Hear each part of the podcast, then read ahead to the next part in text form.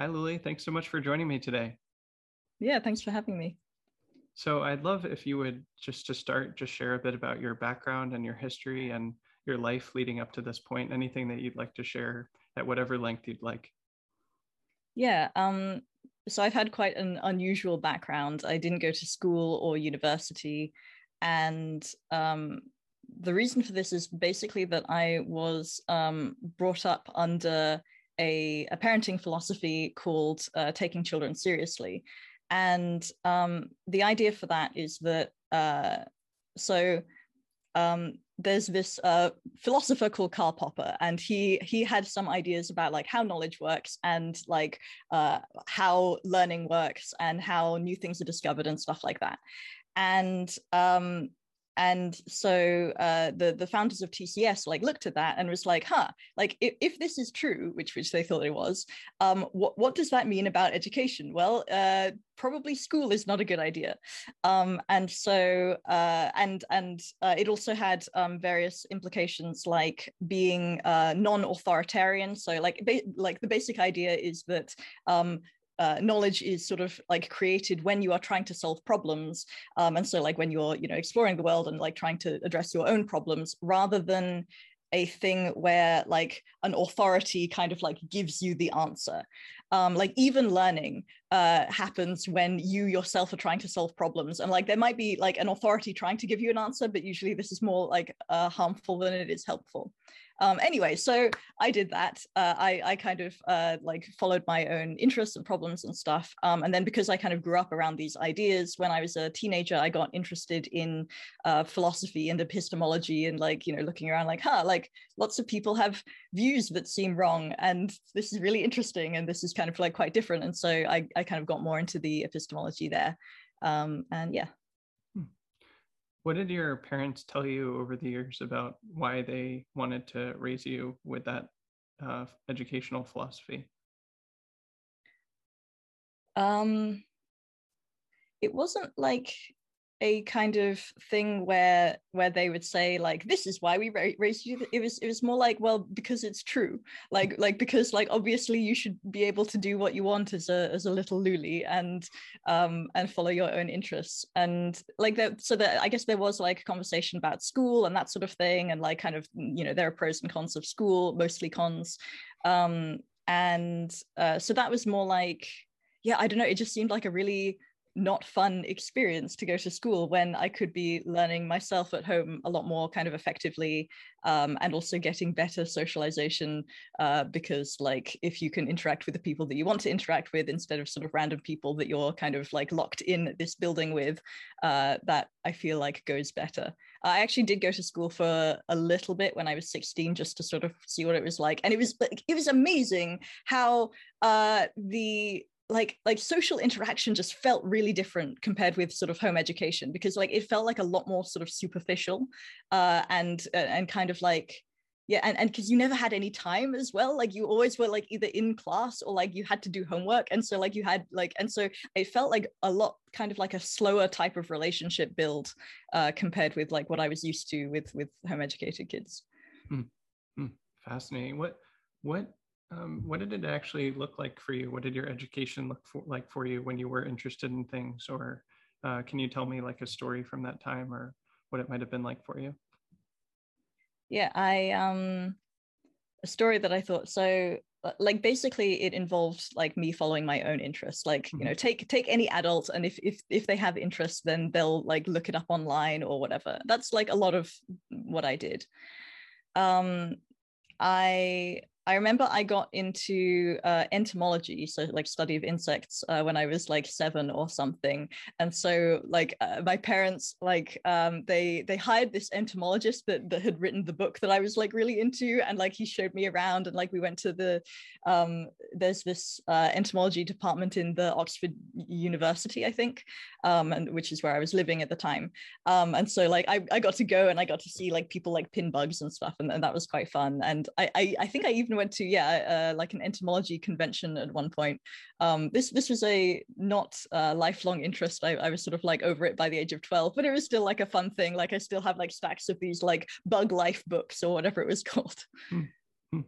what were some other things that you got interested in over the years Um, yeah, let's see. Gosh. Uh, so art is a big one, philosophy, um, more recently psychology, um, less recently, let's see, like improv comedy, and I had juggling phase, and uh, what else? Like, are, are you thinking like more kid or like throughout mm. life? Because it, it, feels like more con- uh, continuous uh, with for me. Yeah, I'm getting that sense. I'm getting that sense. Uh, it, it, it occurred to me like, mm, I imagine there might not have been a moment in time where it was like, oh, my education ended in the same way that it might for. Gosh, for... what a horrible thought. yeah, yeah, yeah. Were there any like um, significant transitions or uh, moments where things shifted in your education, or like uh, like a graduation or something, or uh, a point where uh, when... something shifted in some way? Yeah when when i learned to uh write and and read like read and write basically was like then unlocked the internet and and then i learned to google and that was also like I, I still think that most people are sort of deficient in googling it. Like there are so many things you can just like learn in like three seconds by by googling um so yeah so i guess like as uh like kind of through adolescence i was kind of doing more and more sort of self-taught stuff. But i don't know I, I feel like i did that also when i was young but just in in different ways and with more kind of help. Mm-hmm.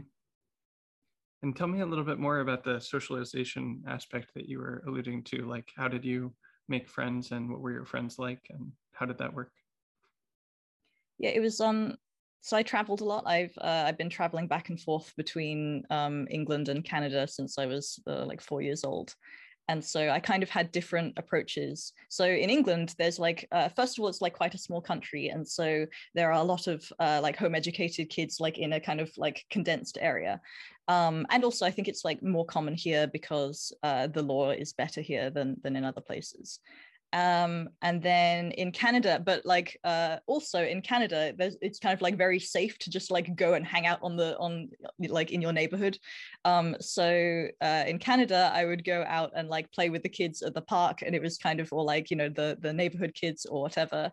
Um, and then in England, it was uh, a lot more like home educated uh, meetups. Like we had like ice skating on Mondays, and we had like this like uh, camp festival type thing that lasted a week, and and we like hundreds of us would be there, and, and that was nice. Um, and then and then and then stuff like um, I think things like clubs and like meetups and like you know that that sort of thing. Hmm. Sort of depending on the ages and stuff and how how how picky you are at different times of your life. Of the children that were also sort of being schooled at home how many of them had to, to whatever extent you know how many of them had the same their, did their parents have the same educational philosophy or were there different like uh, approaches that the other kids parents took? Yeah the, so um, it's very very very uh, varied so um, like like you get um, so mostly in England, um, as far as I know, it's kind of more like the hippie type, and then in America, uh, I haven't had a lot of contact with them, but like the more kind of religious type, and then there's the kind of more like in the middle or like libertarian or something, which is closer to sort of what what uh, my family was. Um, yeah so you you kind of had all sorts like you had the kind of the hot house kids that were like very strict and stuff I would say there's also kind of like different levels of like actively like helping kids with, with with, the stuff they're interested in versus like letting them like play you know in the in the lawn or, or whatever. Um and uh, uh, in, incidentally that's another thing. So the the taking children seriously philosophy was this kind of like kind of niche like a niche of a niche. Um, and that was also a, a, place that i met like other other kids because like there was only like a few of, of the families uh, that, that we knew anyway. And so we, sometimes we travel around and like meet these different people who kind of had like uh, taking children seriously leanings. Hmm. what was it like for you uh, being exposed to the kids that had different backgrounds or their parents had different educational philosophies versus the kids that had sort of similar approach to taking children seriously? Um so like like my reaction to the parents or? No well your reaction to interacting with the kids and their parents and stuff like that if there if there was anything that you remember of what that was like for you. Yeah I remember I remember more of it when um like when interacting with a lot more kind of conventional uh like like the people in Canada. So uh yeah like like they i remember like trying to talk to them about taking children seriously and being like hey you know you don't have to shout at your kid and like and and and like talk and they, they found it like very endearing because i was a kid but like they didn't uh, yeah so i don't know like there was there was always a thing of um like knowing that i have to sort of navigate those people differently and that they are like like coercive parents or like that they will do strange things like uh, ground their kid or like not let their kid play the sims for two hours straight or something like that hmm. Hmm. from what i can tell from hearing you talk about it it seems like uh, I, i'm hearing like two parts of this philosophy like one is that you learn from problem solving and being curious about your own interests and then also maybe as a byproduct of that that like you should let kids dive deep in their interests and just if you're interested in bugs then you help them with that uh, but or just like let them go their own way if they know how to google things or how to read and write about it um, but is there anything else about that uh, educational philosophy that that is missing or that feels important to share about it yeah, so I think at, at its heart, um, taking children seriously is about what to do when there is a conflict between the parent and the child, mm. um, or like any conflict. And so in uh, in conventional parenting, usually it's basically the like it fundamentally goes down to the parent like what what like the parent knows more the parent is more experienced parent has money like and so on um, but in TCS, that's uh, considered a uh, an irrational way to, of dealing with with conflict. Like that's that's might makes right, and so um, so instead, there's a uh, so first of all, there's this idea that um, all of these problems are soluble. Um, like it doesn't it doesn't have to be like that that you you force people to do things and that's just the way the world works like you can find a solution that everyone is happy with and um, and taking children seriously calls that uh, a common preference. So a common preference is this uh, solution to a, a, conflict that everyone prefers um, to like whatever their original thing was, and maybe that's like an alteration of their original thing, or maybe um, maybe someone had a misconception about like what's possible or like what the, the other person was actually proposing or whatever. And, and so it's it's very much like trying to um, come to a like a rational solution like like a and when i say rational i don't mean like kind of cognitive i just mean like not doing this sort of authoritarian thing um and like actually coming to a real solution instead of doing this force thing. Can you give me a real example that's not too vulnerable to share about what that might have looked like in your education? Like a conflict you might have had that was actually resolved in this way yeah it's it's a little bit difficult to um to to generate like uh, an example just because it's um like when you're just in the the habit of doing this then it's kind of like implicit um a lot of the time. So um, and and also it makes conflicts like very smooth. And so it, it's not like ah there was this big conflict and then we did a thing. And then it, it's more like you know we we we talked about it for like two seconds and then realized that that hey there's this thing uh, let me see if I can think of any example.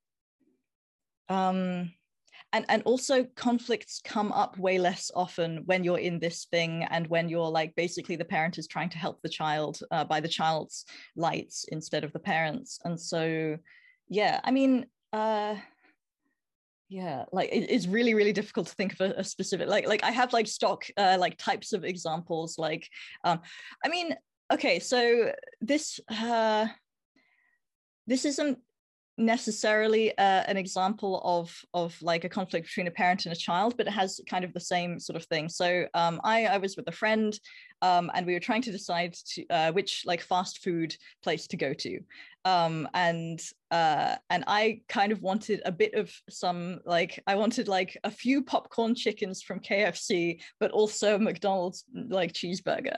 Um, and I think in in a lot of like parent situations, and certainly of of the friend, um, uh, you, basically you'd have to pick one or the other like you know that, that's and and then someone would be unhappy. Um, in this case half of me would be unhappy. Um, and uh, and so it's like okay well like let's just go to both. And so like i went to and this actually like blew the mind of my friend who like never even kind of conceived that you could do both. Um, and so this is this is an example of like the yeah like kind of looking at the, the underlying like assumptions of like what's possible uh, like if you just like brainstorm for like a you know a few moments then often you can kind of generate stuff that like everyone is happy with including both halves of Lulie mm-hmm, mm-hmm. Um, can you tell me about another like sort of stock example of a situation that might come up with a child in that situation, even if it's not a real one from your actual life? Yeah. The, the, the typical like stock stock example is like one person wants like one fast food and one wants another. Mm-hmm, um, mm-hmm. There's uh, commonly problems of um, like parent needs to go and do something, uh, can't leave the child at home, child doesn't really want to go. What do you do in that situation? Um, and so uh, like there's there's always just like a dozen different things that, that could happen. Like like you could um, bring your nintendo switch in the car or you could um, like call up a friend and say like hey could you just like you, know, and drop the child off there? Um, uh, you could i mean like yeah you could just kind of like generate a bunch of these. And like i think what often happens in the kind of the conventional parenting is that you just kind of assume that it's this sort of uh this insoluble like like there's just going to be a fight and like we have to like learn to compromise and like okay like you know you, like come with me this time and then we'll get ice cream after and it's not really a satisfying thing and like no one really get, gets what they want because they, they still have this conflict um but like like if you even just suggested like hey we could get ice cream before so that while while we're going on this trip then then we can have instead of like making it this sort of like oh I'll, I'll pay you back for this this harm that I've caused you. Mm, mm. What do you see happening when you look at the conflicts of other people that aren't as steeped in this way of doing things? Uh, there's a kind of a pessimism and a I think there's a fear of being hurt a lot of the time, like a fear that like if I don't do this coercive thing, then uh, I'm going to get hurt, or like, or I won't be able to have this thing that's important for my like feelings of happiness and safety and so on. Um, hmm.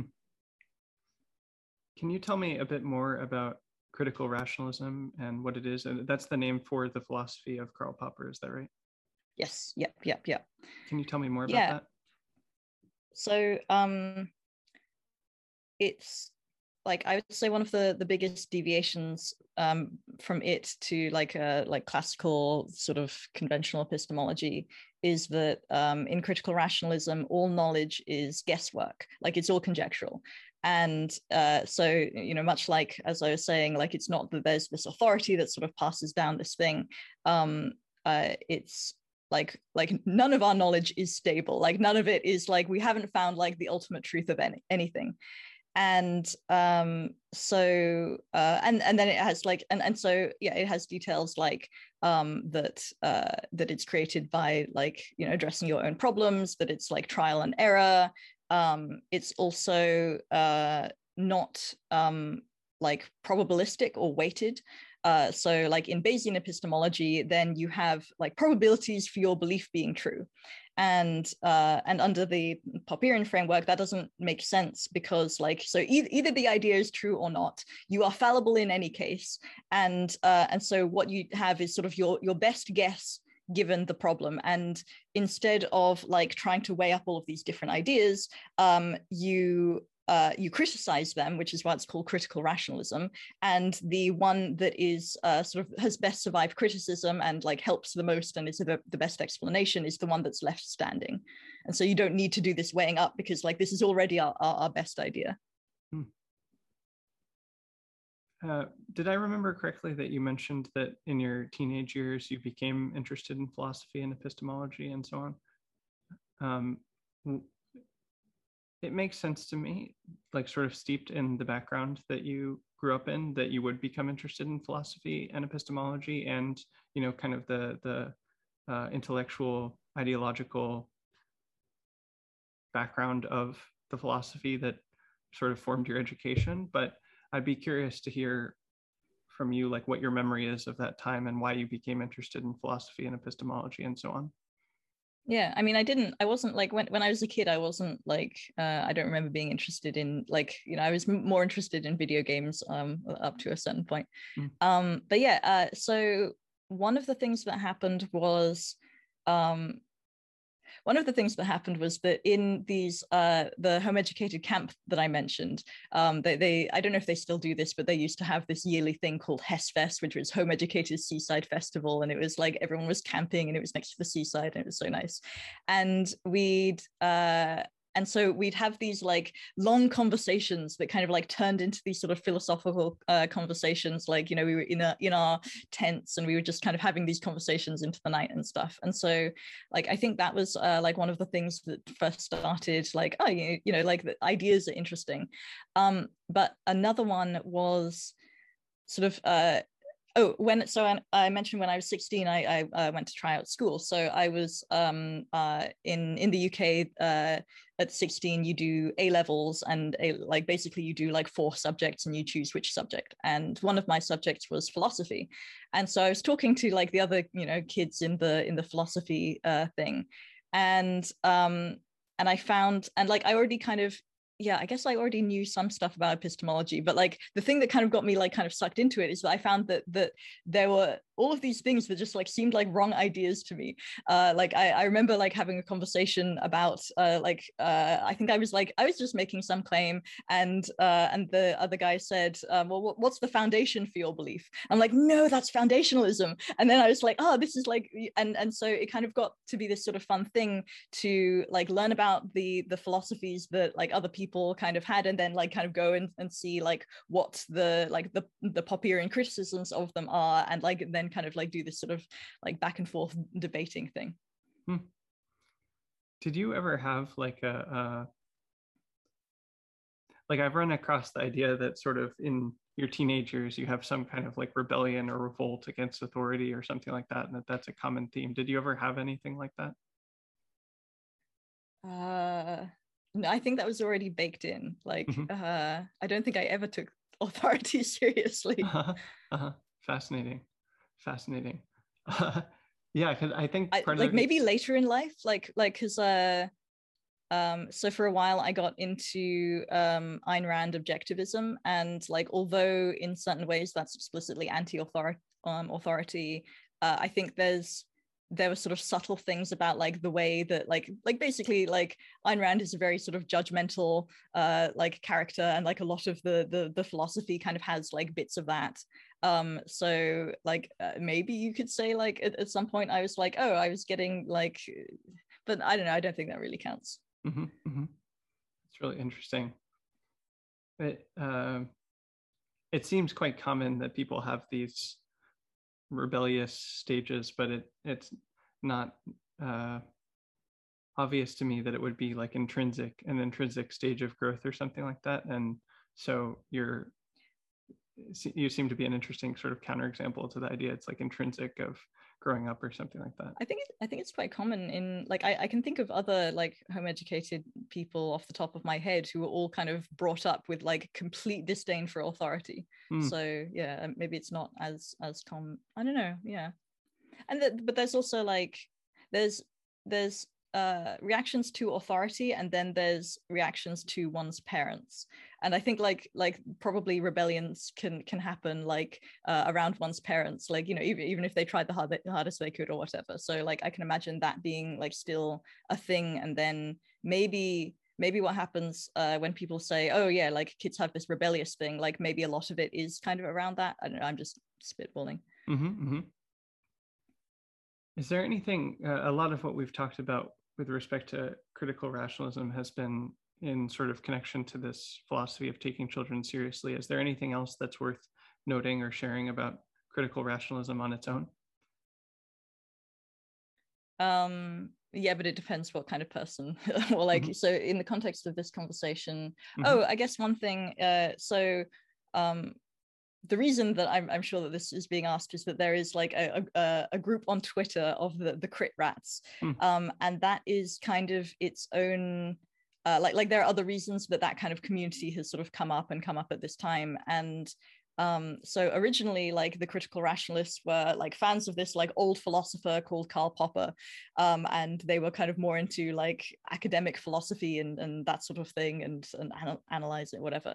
Uh, more recently, um, the culture has been influenced by um, particularly by uh, this book called The Beginning of Infinity, um, by David Deutsch, and uh, and and he has an, a Twitter account, and so that there are like some Twitter fans of his, and and the, these kind of comprise the the crit rats. And the thing that that community is kind of like like the reason that that's like a thing um, and attractive to people is that it's focused on human progress so like the, book begins with the word progress and uh and and it's all about yeah like like the problems are soluble and the um like how do we make kind of more human progress and that we're always at the beginning of infinity like of like a growth and of progress and and so on hmm. huh. um trying to think there's uh something in that that intrigues me that I want to see if I can articulate. Um, yeah, what what is the connection between David Deutsch and the more traditional academic side of things and Karl Popper and so on?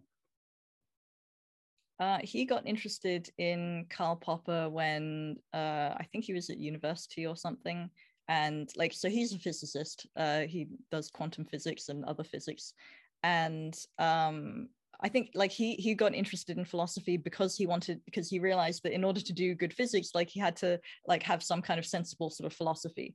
And uh, and at first i think he um, uh, was into Russell, and then uh, someone kind of put him on to Karl Popper, and then uh, and then he got like taken with it, and it was actually that that caused him to oh yeah so there's a link between taking children seriously and david deutsch which is that uh, he realized that if you took Karl Popper seriously, then it implies these things about um, education, and so he was kind of interested in that. And um, and then uh, he and, and, a couple of other co-founders uh, started up uh, taking children seriously as a kind of like um, applied thing to that. So um, and, another thing about that, so uh, the the crit rats on twitter and especially me uh tend like i i am like very kind of um psychology oriented and like i'm very interested in um like parenting and relationships and like how to how to like human better and stuff.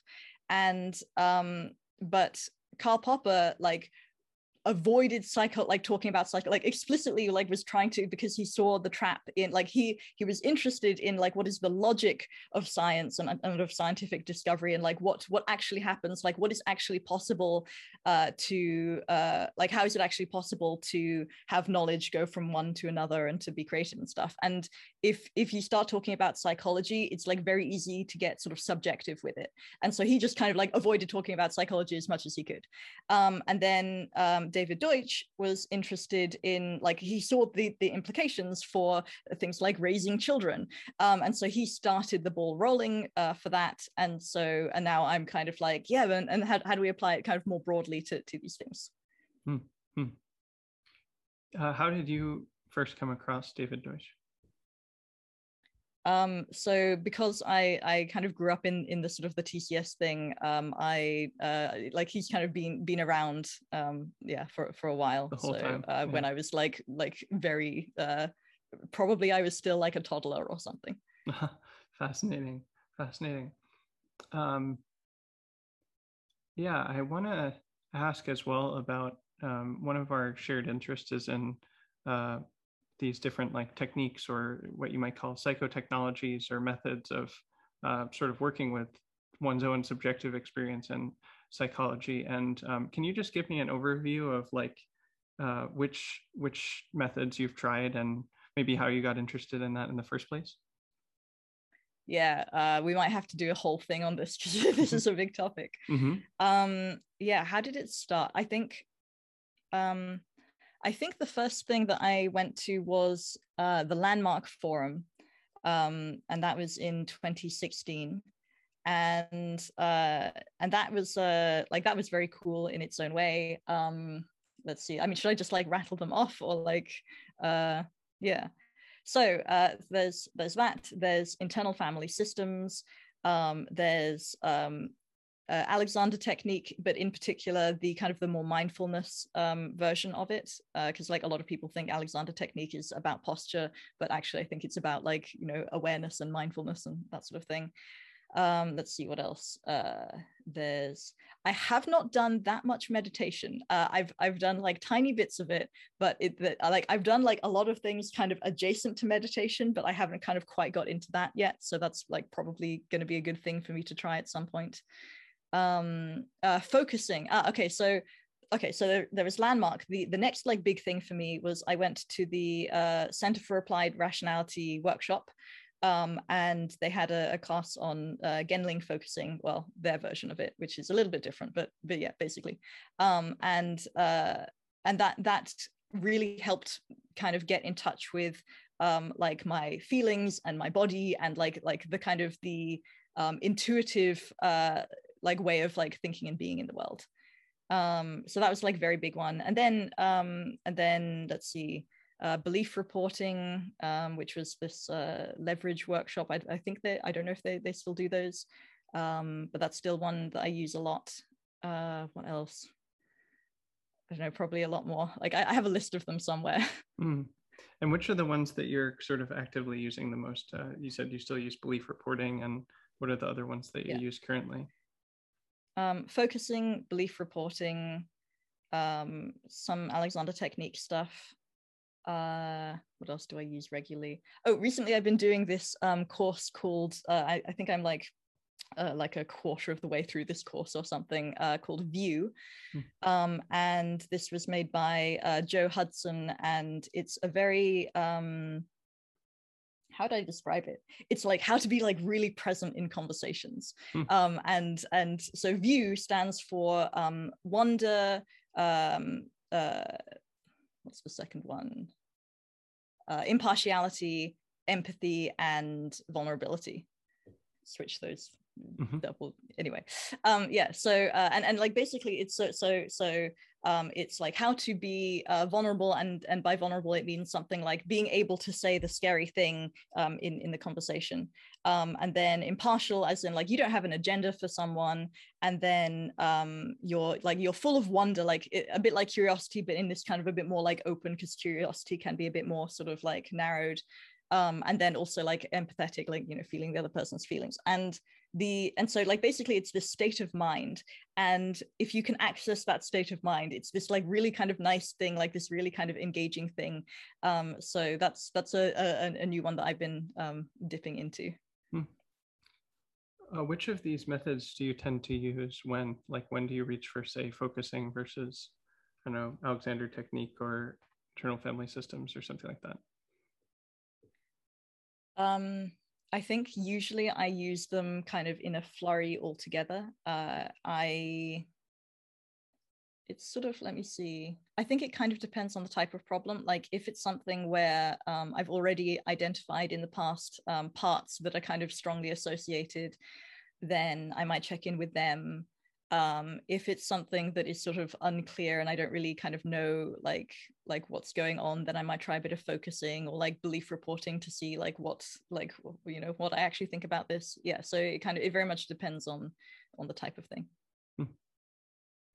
Uh, I don't think he'd mind me sharing that uh, Michael Ashcroft mentioned to me in passing that he thought that uh, from what he could tell, it seemed like your education and uh, upbringing and uh, sort of background in critical rationalism made it easier for you to learn Alexander technique. Uh, would you agree with that? And can you speak to like what that was and why that might have been the case? Yeah, yeah, I think so. Um, it's it's that so like first of all, um, in in like it, it was completely taken for granted that uh, force is not the way to go and that like even forcing yourself is sort of is, is not really the way to go. And uh, and so non-doing in in um, alexander technique is basically like the kind of the the purest form of of this like non-forcing sort of thing um, and so like i was already i think like basically i was already intellectually on board. Um, and then like in my own like uh, whatever reason like I, i'm not a perfect person that i did like you know like have a kind of a work ethic in, in certain ways that were like not entirely good. Um and so uh and so it's like oh this is what that idea was trying to get at. Like like basically like the kind of the popperian and the taking children seriously sort of framework kind of implies it. Like it, it's kind of like yeah like don't like like because basically if you're trying to force yourself to do something um you are uh it, it is uh, as i say like a, an irrational way of solving that conflict. Like instead of listening to that part that doesn't want to do it you're just saying like no like you don't count. Um and that that is just dogmatism. And so uh so alexander technique is sort of like internal non-dogmatism. Um and so like and it so it fits like really well with this the, the whole uh framework. So i think that's probably the reason. Hmm. Hmm. and what what is your experience of doing alexander technique been like? Um i'm still very new at it i would say. Um like even though i've known it for a while it's it's all been like i haven't been able to go to any in-person classes yet uh, because of covid. Um but yeah like what my experience um so I actually first uh, started learning it just by reading Michael Ashcroft's uh, threads. Like he has like a bunch of threads and then some example exercises. So I was like, okay, I'll, I'll, do these. Um, uh, shout out to ri- rival voices who got me to to to go through this, and um, and so I did the so there's this uh, non-doing exercise where you you lie down on the floor and the thing is just like uh, notice any doing and then like release it like like just non-do. Um and and it was like a, this kind of like amazing experience. Like i kind of like had this kind of first of all like deep relaxation and then i got kind of energy and then i found myself non-doing like getting up and kind of moving around and like really enjoying that. And i think like one of the reasons that it was so impactful for me is that like I was always this kind of like nerdy geeky kid and like shy kid and whatever. And I always felt um like a little bit kind of awkward like in in so, certain social situations. Um like you know it was okay if, if i was interacting based on shared interests but like i always kind of had that like that thing where i was like i want to be this like charismatic and like this kind of uh like feeling free and like feeling you know in in myself and whatever but like i, I kind of didn't have that for whatever reason. And i found that um alexander technique like was the key to that thing that i'd always been seeking the, the, the kind of yeah the like the expandedness and the the sort of the the freeness and and and all that. So um so it, it was just immediately obvious that this was sort of the thing for me. And then also um on on the kind of the intellectual level uh i think like alexander technique is not just expanded awareness in space but also expanded awareness like in idea space. And so like you know when when we're doing and when we're kind of like uh you know trying to get things done and stuff we're actually cutting off different options and different ideas and different connections that you could make. And like the the thing that i'm interested in is like how do you like learn and grow knowledge and like discover things that have never been discovered before and like go anywhere that you want to in your mind and have this kind of very free sort of thing. And so like it seems like also the answer to that. So it's like this double whammy of of very good. Mm-hmm. beautiful. Uh would you mind speaking as well to your experience of doing internal family systems? Yeah what can i say about that? Um I actually, so I noticed that, uh, so I, I'd heard of IFS for a while because it was sort of in, in the waters around like um, CFAR and Twitter and stuff and um, and so I kind and I kind of knew the basic idea that the mind was divided up into parts and then something, and so uh, there was a moment where I I had a problem and uh, like I think there was it was like a, a, weird social dynamic or something, and I noticed me responding in a weird way or like defensive, and I'm like, huh, what you know what, what's going on there, um, and and then I kind of did like a basically like a journaling um, and like I noticed like ah I have one part of me that that wants this thing but another part that doesn't want that part to do that thing and is actually saying no part go away and I'm like huh that's not very nice. Also that's interesting. Um, and uh, and then I think even I, I found like a, a, third part at that time um, and and like they had like a, there was a kind of a clear dynamic between them and I'm like this this dynamic seems really specific. I wonder if IFS has something to say about this. So so I you know look up the, the ifs thing and find like it's exactly what what ifs would, would have predicted. Like it had like the you know the manager and the firefighter and the exile and and i was like huh that's that was okay cool this seems very good. Yeah yeah huh. How do you think about these different uh methods relating to each other in your mind? Like uh, you said that when you use them you kind of just tend to blend them together and maybe go on kind of intuition but is there any sort of reflections that you have about how they fit together how you think of them? Yeah like so i'll do things like i'll use um i'll use like so i have ifs kind of in the back of my mind kind of looking out for these different parts and the like and kind of having guesses about like what kind of role those different parts might be taking and then uh, in order to actually kind of hear what they're saying often i'll use uh, focusing and sometimes belief reporting to kind of like like okay you know that that i can feel like that that part is dissatisfied with something. What's actually going on there? And then i'll like consult the felt sense and kind of do a bit of like the resonating and, and all of that. Um then yeah what else? Uh and then um, and yeah and then depends on the situation. So if i'm uh, doing like public speaking then alexander technique is sort of more um, relevant um, if i'm or like recording a youtube video um, uh, for introspection. Yeah that kind of thing. Hmm. can you tell me about your interests and history with art yeah um so immediately like when you said history with art i um so i so like basically i've been interested in art for, from a very young age um and uh the the the first memory i have of actually like doing art was that i was i was sat at this like you know small child's desk and uh, and and I have and I, I think it's markers or something. Um, I, I think it might be might have been something like there was like this Tony the Tiger like Frosties, uh, Frosted Flakes in America. Um, uh, like I think that it came with like some pens or so. I don't. I remember that, that there being that box there, and so like I was drawing on on the paper and I was like this is fun, and then I look over to the wall and I was like that is mighty mighty inviting, and so I start drawing on the wall, um, and it's like the most fun thing ever. Um, and then uh, and then basically like after after a couple of years that wall has now been like covered in like drawings from like absolutely everyone who goes through the house. I think it's been painted over now which is sad. Um but yeah like that was uh and that was that was my room at, at the time. And so it was this sort of like i don't know i, I have really fond memories of that. Uh, so that's how it started. Then i was a teenager and drew anime and then i like got into realism and other stuff. Hmm. it strikes me that that's like the perfect example of the kind of thing that like in a traditional parenting philosophy would be like no you can't draw on the walls. Those are sacred and hallowed in their bland wallpaper nature. And then uh yeah that that would become i, so I thought like that this is this is what it was destined for i feel. yeah. Uh, and i assume your parents just like let way. you do that. I think they they joined yeah. Yeah they joined. Yeah yeah. Oh that's fascinating uh definitely a better way to do it. I love it.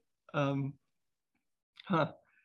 Yeah um what is your so I, I know that you have like currently like multiple sort of art facing social media accounts on like twitter and deviantart and stuff like that. Like what are your current interests with art and what what, what currently are you exploring with art? I've one of the reasons that i'm so into art and like this this i feel like this sounds like a uh, kind of a post hoc ra- rationalization but i feel like it's really true of art. Art is like really epistemological. It's like it's really connected to so like in order to do good art you have to understand like perspective maps and like uh, the physics of of light and uh, and like muscles and like bones and uh, like and all of these different sorts of things and design and like you have to like wear a lot of different hats. And so it's it's kind of a way to be endlessly curious about the world. Like like because i'm interested in art like i can just like look at stuff and like it's interesting and i'm like learning about it i'm thinking like how would i draw that and like how is the light working and like you know and and so you can like get better at art just by like looking at stuff and that is just like such a wonderful feeling to sort of ne- never be bored. Um so that's that's kind of like a general thing. Oh and, and then also like learning art um i love it because when like basically that kind of feedback. So you can you can draw something and you can see like the mistakes you've made like just you can see them right there on the page. And then you do another drawing and you can see your knowledge like change from one page to the other at, at a glance. And and i so i love that about it. Um yeah recently uh so I, i've been on a rather long uh, art hiatus. I've, I've only recently like just gotten back into it. Um i i'm also interested because um it's a it's a place where uh, I can learn how to learn faster, um, and like there are uh, techniques in art that like help you get to like a realistic sort of uh, thing like way way faster than like the normal techniques that are taught. And so I'm interested in like, huh, why why doesn't everyone use these, and like how come there are different like art communities that have like different uh, like techniques and and stuff like that um so yeah i'm, I'm really like theory oriented with art like i actually draw fairly infrequently but i do read a lot um and like look at a lot of tutorials and think about it a lot. Hmm. do you have any goals with your art explorations? no and, and i hope i hope i shall never have them. Okay so I, that, that was like a uh, I feel like Uh, it's it's been interesting with art because it's like the, one of the fields that I feel like I've most like non did non non doing appliedness. Um, and uh and so like it's yeah like so i have like certain problems that i'm interested in. Like i have certain like things like ah yes i would like to learn how to draw with the sight size method. Uh, i'd like to like learn how to draw like realistic like you know i'd love to do like a portrait of a friend or, or something like that. But it's it's all been um like very much driven by the fun of the moment and like what i'm interested in and curious about. Like i want to learn all of the arts. Like i want to just learn all of it. Uh, i don't know if i ever will but i will learn like a lot of it i think. And um and so yeah like i have i have a list in my head of like the stuff that i haven't learned that much yet that i would like to learn more of. Um and like i could have like like daydreams of like yes i would like to uh be like uh, this is no longer a thing but like I, I, remember thinking like yeah i uh, like of course i want to like learn how to be like better than like you know leonardo da vinci and like whatever like and of course that's possible. Um but it's not like a goal it's just like huh that's a possible thing and it's fun to like learn to be better and like that's a thing that might happen. But like i think as soon as as soon as you'd start putting goals on it then i would i'd work like Like okay this, this maybe kind of comes down to I'm, I'm fairly anti goals in general. Like I, I think the better thing is to have problems that you're interested in and then like end results kind of emerge from following those. Um, but like I'd want I want it to be like interesting as much as possible in the moment. Um, yeah. Hmm. um, can you say more about that generally about the philosophy towards goals? Like uh, what is it about goals that doesn't work or that you don't like or would criticize? Yeah, the I mean, so partly it depends uh, what what you mean when you say goals. So I, mm-hmm. I have this ongoing um, debate with Malcolm Ocean, mm. uh, where where he's like more like, no, no, no, that that's just like coercive goals or something. Um, mm. so you know, maybe maybe you could fiddle with the definition, but um, uh, the thing I don't like about goals so part of it is the trying to predict the future state of knowledge hmm. so you're you're like you, you, think like this will be a good result um but like the more you have like this fixed result that you're trying to get to then the less you can sort of discover newer better results like along the way um and then also like if there's any creativity involved in getting to that result like if, it, if it's just like a, a like a to-do list thing like where you know that if you do this then you will get that then you know fine like that's that's just but if if there's any opportunity for like oh i need to create a new thing or like uh, or something like that then I don't know, goals like become like like I don't know if meaningless or coercive, like one or the other, um, because like you want to kind of see where the creativity actually takes you. Hmm. Is so there... my philosophy is problems rather than goals. Uh huh. Uh huh. Is there a time where you held a goal yourself and that didn't go well or something like that? Like where you're in your own experience, goals sort of constrained you in the way that you're describing? Um, yeah, I, I mean, I feel like this kind of happened. Like, yeah, uh, yeah there was a time when um i think i was i was in my early 20s and i was um i was making a, an iphone app uh, with a friend. And i like it kind of like because i was working with someone else and there was kind of like like we like actually needed to like release it for all of our work to like pay off and stuff. Um and and there was a kind of um a way that i was approaching that that was very like i have to do this and if i don't do this that would be bad. And so like this is the thing that i have to do. And so um yeah so i, I feel like that was a a kind of an, an example of, of one of these. And what, what happened there with that app, like when you were holding that attitude? Um, I at first like uh so at first with, with the ideas like oh this is really fun i'm going to learn like iphone app design and then it like as as the project kind of like got drawn out and stuff um it got increasingly sort of stressful to work on it um it like i i was sort of procrastinating a lot i was sort of like avoiding it and it was just kind of it like it became this sort of like big thing that i i, I didn't want to do um at, at the time.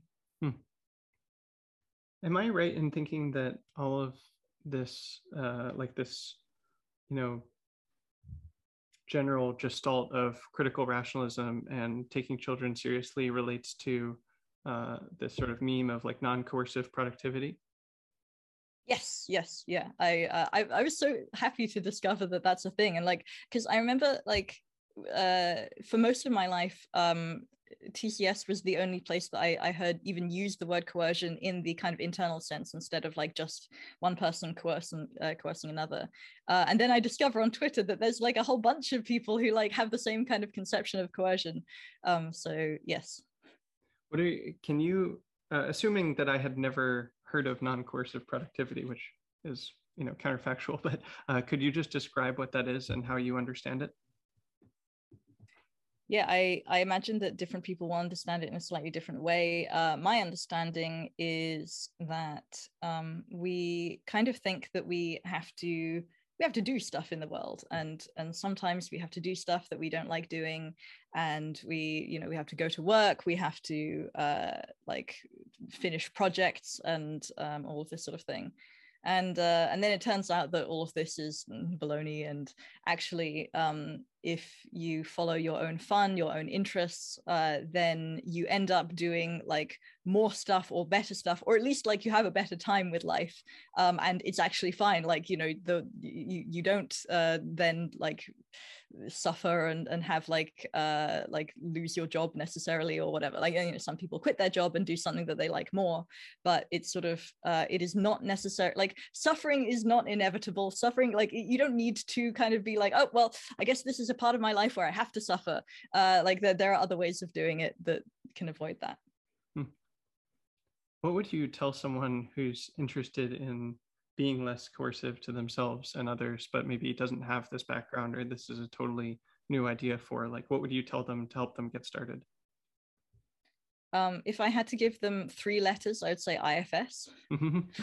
um, uh, if I said more, um, yeah, so I, I guess I would start asking them like why why they think that they need to be uh, coercive like like like getting to kind of grips of like what what is their current kind of views um and like you know psychological structure and stuff um and uh yeah and like like ideas like um that for any problem that you have where you think that you need to do coercion there's going to be some other solution like there's going to be like like like how about we you know sit for five minutes and think of like let's brainstorm like a list of things um that you could do instead of this thing that you don't want to do that would have like the same like benefits that you want hmm. i can imagine such a person saying something like well it makes sense that one person could be coercive to another person that like a parent to a child as we've been talking about or you know, uh, like a police officer to a citizen of a government or something like that. But uh, what does it even mean to be coercive to yourself? What would you say to a person that had that question?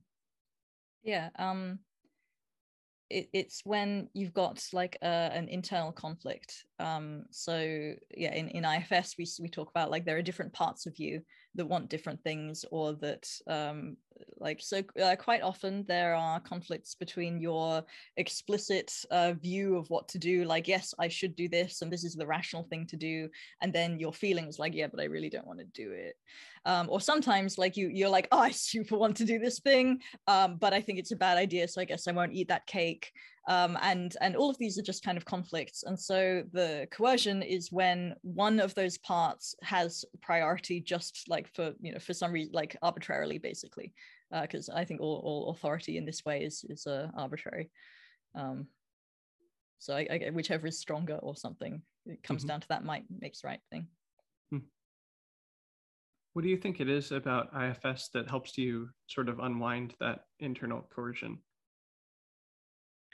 um, first, it helps you notice that it's uh, happening. So I, I, think a lot of people just kind of like they feel bad, but they're not kind of aware that like internal conflict is a thing. Um, then it allows you to find out what those parts actually like want and think. And quite often in this situation, like the reason, so wh- whenever you have a conflict, there is a uh, a lack of knowledge in some way. So like um, like one or both of the parties is wrong. Uh, usually both. Uh, quite like sometimes one of them. Uh, some sometimes one of them doesn't have the information that the other one has.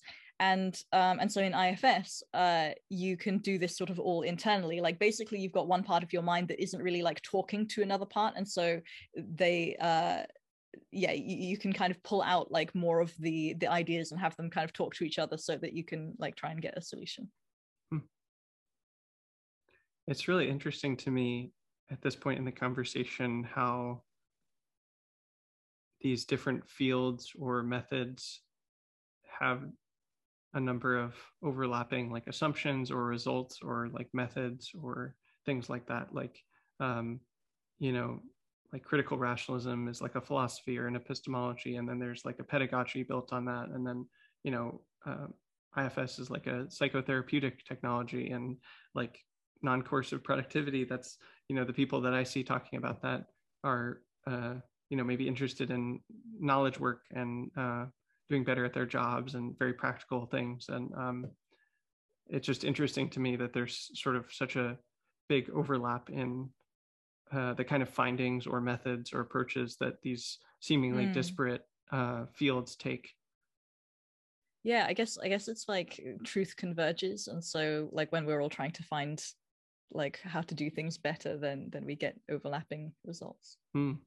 fascinating um now recently you and i did a call recently and it was it was so funny. It was a really funny moment. You you asked me we were just getting to know each other and we you asked me what do you value and care about? And i would love for you to answer the same the same question. What do you value and care about? A lot of the stuff that we've been talking about actually. Mm-hmm. um mm-hmm.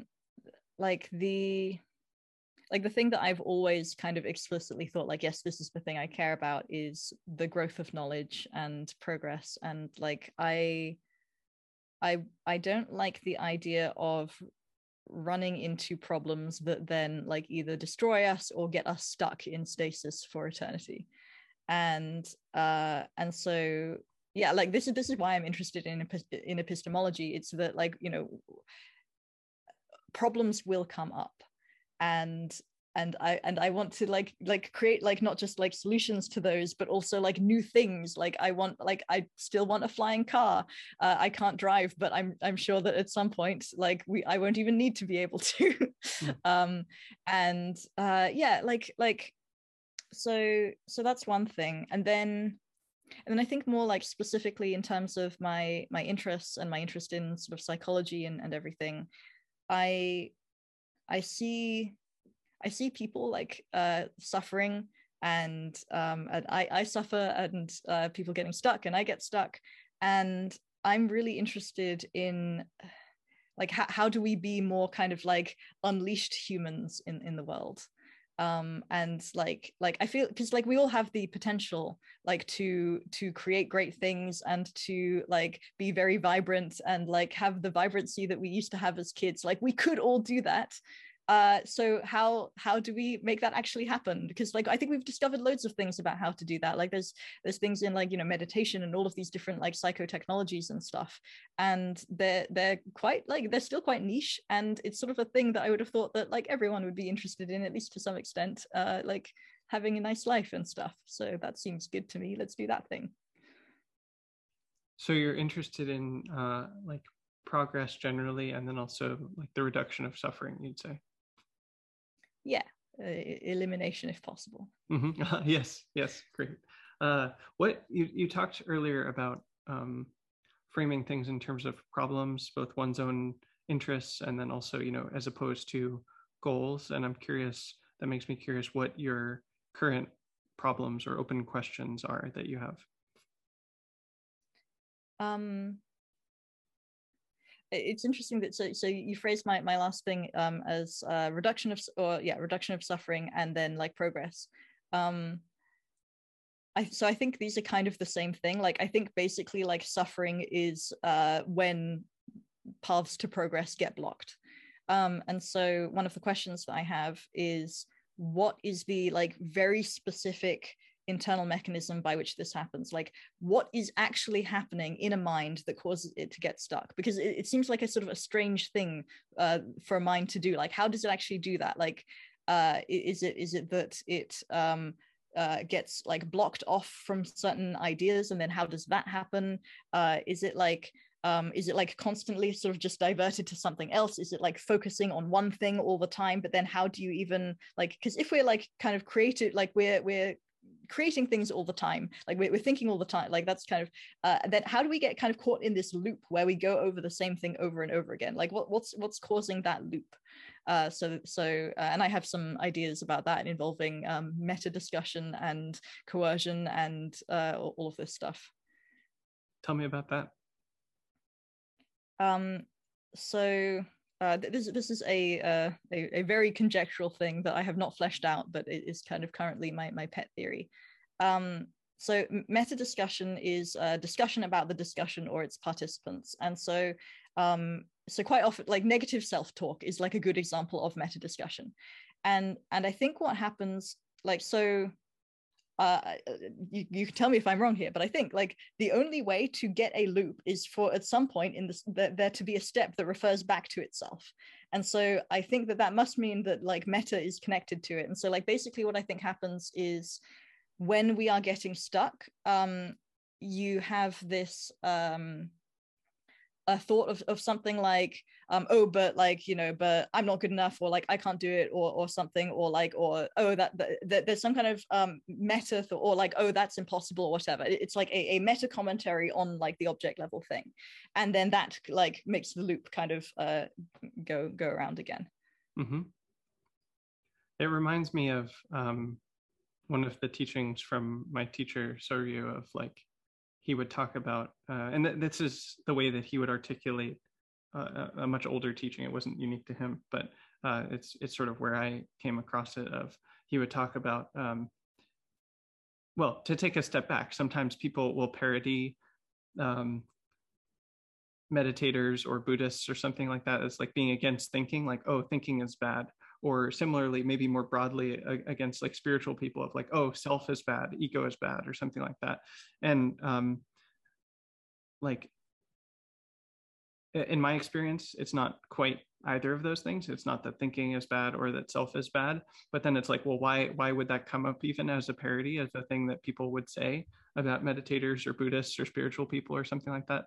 And the way he would talk about it is oh it's the, fu- the fundamental problem is attachment to concept of self. So it's three parts. There's self, concept, and attachment. So it's not just the thinking or just the selfing that's the problem, but it's the attachment to the concept of self. And uh, you know, I would notice that in my own experience of like, um, you know, for a time in my meditation practice, I was trying to learn how to how to stop thinking, how to cut off thinking, and it would be much harder to cut off a thought of like oh i'm a good person or oh i'm a bad person or even like uh, i want to do this or something as opposed to a thought like it's raining outside like if i had the thought it's raining outside i could cut that off no problem because that's not a thought about self, but it, it just the shape of a concept about self is much easier to get attached to, or conversely, like harder to let go of.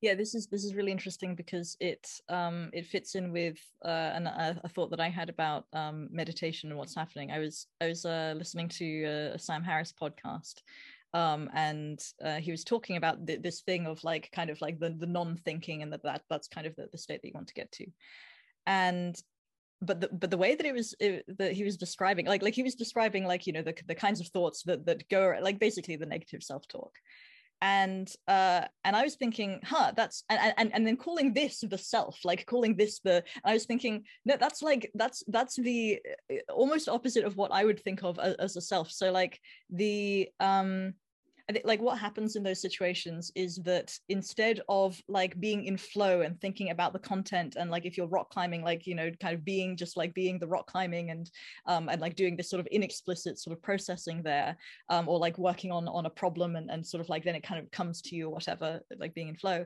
uh, you are like commenting on it and you're you're saying ah like this is you should be doing this better and you should whatever. And all of this stuff is is not like actually the kind of like what what like humans i think fundamentally are. Like that's just like a kind of a layer on top. Um and so yeah like like to me and and and this this isn't like the thinking. This is the thing that's preventing you from thinking. Like this thing is the thing like being in the flow. So so it's kind of like a, a funny kind of like word word thing where where thinking has come to mean like only the kind of explicit thinking and then also with connotations of this sort of like less nice more forcey like it's so embedded in the culture that that force and and coercion and like making yourself do things that that even thinking which is the best thing in the world mm. is is now like uh, associated with like coercion and force and like you know talking like mean thoughts to yourself hmm. Hmm. fascinating can, can you say more what you mean by uh like the way you're describing it you're pointing to an activity that thinking is that's not the same as self-talk or or anything like that like yeah. how do you understand what thinking is so I, I think yeah thinking is um the like I, I would say like any kind of like mental processes basically and so um, a lot of those are sort of inexplicit subconscious and like i think that all of those are thinking but just not with the like weird layer thing because like you don't actually need the weird layer thing you can just kind of be in the moment. What what is meant by the adjective mental there? Um ooh, good question. Uh like, mind stuff. Uh, how do I say this without using synonyms? Um, so, I mean, I think that all uh, human level thought, yeah, so may- maybe I mean like human level thought. So, I, I think that all human level thought um, consists of doing this uh, problem solving thing um, like uh, even even if it's sort of um, subconscious and stuff and like and it's kind of creating conjecture like I, I, think it's all the conjecture and criticism thing that the critical rationalism um, outlines. And um, but it doesn't have to be this sort of conscious thing that most people think of as thinking. Um, can you say more about uh, what criticism and conjecture are from a critical rationalist perspective? Yeah. Uh, conjecture is just like a fancy word for guess um, or like creating ideas or creating like you know models or, or whatever. Um, and uh, or, or connecting. Um, and then criticism is um, finding problems uh, finding contradictions um, like seeing which things like kind of whittling like like we can create like loads of ideas. A lot of them won't be very good won't be helpful for our problem. Uh, and so criticism is the way of whittling those down. I see. I see. So you take a guess and then you sort of uh, poke holes at the guess and see what sticks yeah if if you um especially if you have more than one guess uh, to to try and address the same problem like if you've only got one guess then uh, the thing to do is to guess more stuff mm-hmm. um because like otherwise it's your best guess and like having no guess is, is worse than having a guess a, a lot of the time um so yeah. so you make many guesses and then you sort of poke holes at them see what sticks and then that uh, forms a better theory or understanding of what's happening in a given aspect of experience yeah, yeah. It, it's basically like uh, like evolution it's it's a sort of like you've got the random variation and then you've got the selection and it's it's mm. exactly the same hmm. and so the claim there is that that's like what thought is is guessing yes. and uh, yes. poking holes yeah. at things, as it were. Yeah, or, or, human level thought. I don't know about like that. There's like uh, probably stuff that's like regulating like heartbeat and stuff that uh, mm-hmm. may not be that. Um, mm. Also, uh, I like maybe you could think about. I don't know. Like, can you think? I I was, I was thinking like, can you think about things that you that doesn't involve problems? And I think the answer is no. I think that's just stuff that maybe like like I don't know like maybe bringing up memories or something. Hmm. This makes me curious because um, one way that I've how to put this one simplistic way that you could limit thought subjectively would be like mental talk phrases that you hear in your head and then also images that you might have and then i think there's also uh, sort of a somatic embodied equivalent of that that's like feeling mm. Things being thought that doesn't necessarily bubble up into talk or images. And uh, you know i think that's probably some of what you've explored through like focusing and maybe some of those other methods. And i'd be curious to hear if, if you have experienced that kind of thinking and how that sort of somatic embodied thinking would fit into this model. Yeah so i think that all of that is um i mean it's all happening uh in in the brain um like yes there is a body but like at the end of the day it's like what what the the the signals are that kind of like like they can be faked right? Like like the processing technically isn't happening in the body as far as i know. Tell me if i'm wrong about this like physically but i think like it, it's it's more about the signals that go up to the brain and then are processed and it's sort of associated with the body. Like the net mm. like there's nerve endings and it goes up and then and then it's like ah and, and that's a thing. Is that well i'm coming at it from a very like phenomenological experience yeah. and like uh yeah i just i mean just from that side of it like i will experience having a thought in my stomach or in my chest or you yeah. know in my neck or something like that and so i don't know what it is on a sort of material or uh, uh, neuro neurological basis, yeah. but it, I guess, it seems yeah, to be located in the body. Yeah, um, it seems to be. Uh, mm-hmm. it, yeah, it's sort of like okay. Well, it depends what like it probably doesn't even like this distinction probably doesn't matter too much. Like, like the um the reason I bring it up is that like I kind of want to point to that um even though there are like different sort of like uh things like there's there's the feelings and then there's the kind of the conscious thoughts and all of these have like a different um different qualia associated with them um i think that it's more on a like it's on a higher level that like like like close to the metal i think it's all this kind of conjecture and refutation thing mm. like i think it's all this like problem solving thing and then you've got like various different types of that uh, that like help you think in different ways and like probably like I, I mean like another thing is that this is also kind of getting close to like what we know about like how uh, like consciousness and how like the the human computer works. Like uh, i could imagine that possibly um like feelings and stuff is related to how like memory is stored or something like that. Um and so like uh so there could be sort of stuff that is is something like that. Um i'm i'm not sure like how known that that is. Um mm-hmm. but just in terms of like like all of these i guess like what i mean by mental content is like there is something there that uh, is like a a model or an idea or corresponding to something and it can be updated. Like it can be changed. It can like better correspond to the world or better correspond to like what you like or or whatever. And so yeah so so like that that's kind of what i mean by by mental content. Yeah i think i'm going to be kind of watching my subjective mental content, both the talk and images, but also, especially, I think, the feelings in my body and sort of be aware of whether or not they have this shape of conjecture and refutation and see if that's what they seem to be shaped like. Like, even with these somatic thoughts, like, there is um, discernible content to it that I could sort of uh, mm. for lack of a better term, inspect and see like, oh, is this really shaped like conjecture and refutation, or does it seem to have a different shape?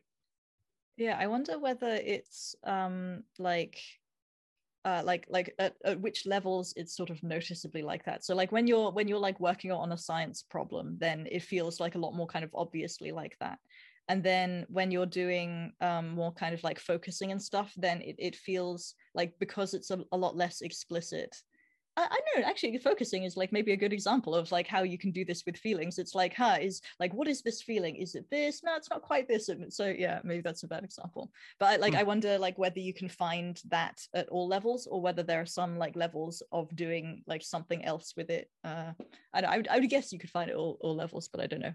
Let me know how it goes. Did, did i understand you correctly just there to be saying that in your experience of focusing it does have the shape of conjecture and refutation. Yeah.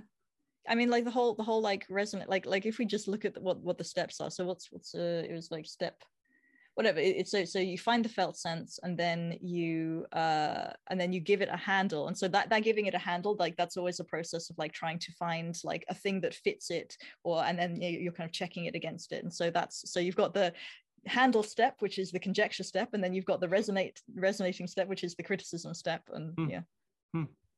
That's really interesting. Yeah, I think um, just this model, putting this model next to my own lived experiences is really, it's a really interesting way to look at things. So that's that's part of why I ask. And and I guess actually part of what I'm reflecting on in the background, some of the uh, uh, thinking that's happening in the background is like looking at my own lived experience of say one of these conversations or even this conversation now of like um, I've done a lot of reflecting recently on like the process through which I ask questions in these conversations, and a lot of it, um, especially well, you know, there's sort of a, a, a like a um, how to put it, mental discursive process that happens before the interview where I'm like preparing a list of questions and I sort of order them. But then in the moment when I'm speaking with someone, um, and certainly in this conversation i'll notice that i'm like drawn to something and curious about something and that often happens before i'm able to clearly articulate what the question is or what the curiosity is. And and sometimes actually most recently like i've really been attuned to the way in which um, my ability to articulate it lags my self understanding about what the curiosity is. So often i sort of like stumble over my words and like say things like not very fluidly in a sort of stumbling manner even though i'm like clear oh this is my question. It may not come out clear yet in words or in a way that's quite as crisp as i might like it. Mm. yeah all of that is very relatable. Mm-hmm. yeah. Is there anything that's related to any of the topics that we've talked about that you'd like to dive in more or say more about I'm I'm curious about like what got you uh interested in like asking these questions and especially about the the critical rationalism stuff because like I feel like in this conversation we've we've we've made more connections to to critical rationalism and and like we we've kind of bridged like post rationalism and critical rationalism sort of more than I've I've seen in in uh, other conversations. And yeah so like uh yeah like what what got you interested in like asking about critical rationalism and stuff Mm-hmm. Can before I answer that, can you say yeah. just for anyone listening what post rationalism is and like why you would say that uh, what you just said that it's more yeah. that we've gotten deeper into it here? Uh, so yeah, uh, post rationalism effectively it's um, disgruntled ex-rationalists mm-hmm. or it's uh, people who were in sort of the the Bayesian rationalist scene and then have realized oh uh, there's there's more to life than than just mathematics um, there's also feelings and there's like the human body and there's like um, uh, all of these sort of psychotechnologies and stuff so uh, post-rationalism is effectively um, yeah people who are kind of I, this is how i think like different people define it in different ways but sure. i think it's yeah basically it's like the rationalist adjacent people who are interested in psychology and introspection and feeling and um and maybe also the more woo end of things right right that's part of why i ask as well because um i, I think it's fair to describe me as rationalist adjacent or even post adjacent but i've never identified as a rationalist or uh, or even as a post-rationalist. I'm certainly interested in all of the things you just yeah. mentioned, but uh, it's not like yeah, I, in my I own self-concept. yeah yeah I, also i like i was never so i mean i was always like a, a critical rationalist which is kind of it's actually closer to post rationalist than than the kind of the bayesian rationalist and so like i was never quite that uh, but like now one of my twitter accounts is being accused of being a post rationalist and so like and i think it's kind of a social circle anyway so and that's that's Metalulie that's being accused of being post rationalist. Yeah, yeah, yeah, yeah. Yeah. Which, uh, fair enough. Uh-huh, uh-huh. That's interesting. Uh, someone recently, it's funny that you use the verb accused because someone recently described my blog as being like a rationalist take on meditation and other topics. And I was like, I was like, ooh, I felt accused by that. like, ooh, maybe I need to change things up here. uh, no, it's kind of a joke, not really a joke, maybe a joke.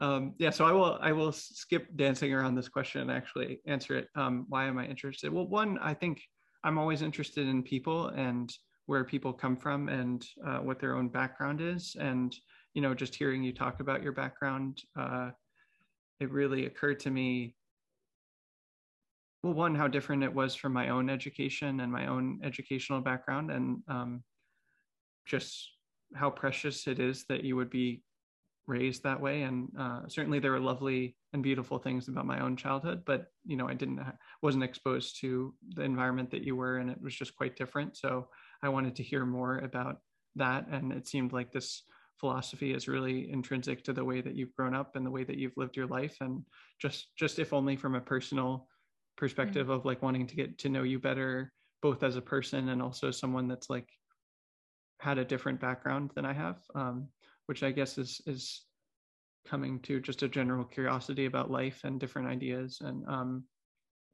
yeah, I think I'm also interested in, um, well, I'm interested in a lot of the same philosophical questions that you are and have been interested in them for some time, but haven't really known much about Karl Popper or critical rationalism, or like I haven't read David Deutsch's books or anything and don't know much about him. So um, like an interest in this, the overall related questions, but an ignorance about the uh, specific topics or schools of thought. And um, and then also i'd say you know i've been interested in productivity for some time and uh, certainly it seemed like at a certain point uh, someone even asked this question a while ago if they were like hey like people started talking about non-coercive productivity but like where did that even come from? And uh, people mentioned a few different sources and i remember uh, taking children seriously coming up at that point in time. And uh, so i guess i'm curious about that and how that's influenced productivity. And um, I, I, think productivity is quite fascinating. I've been interested in it for such a long time, and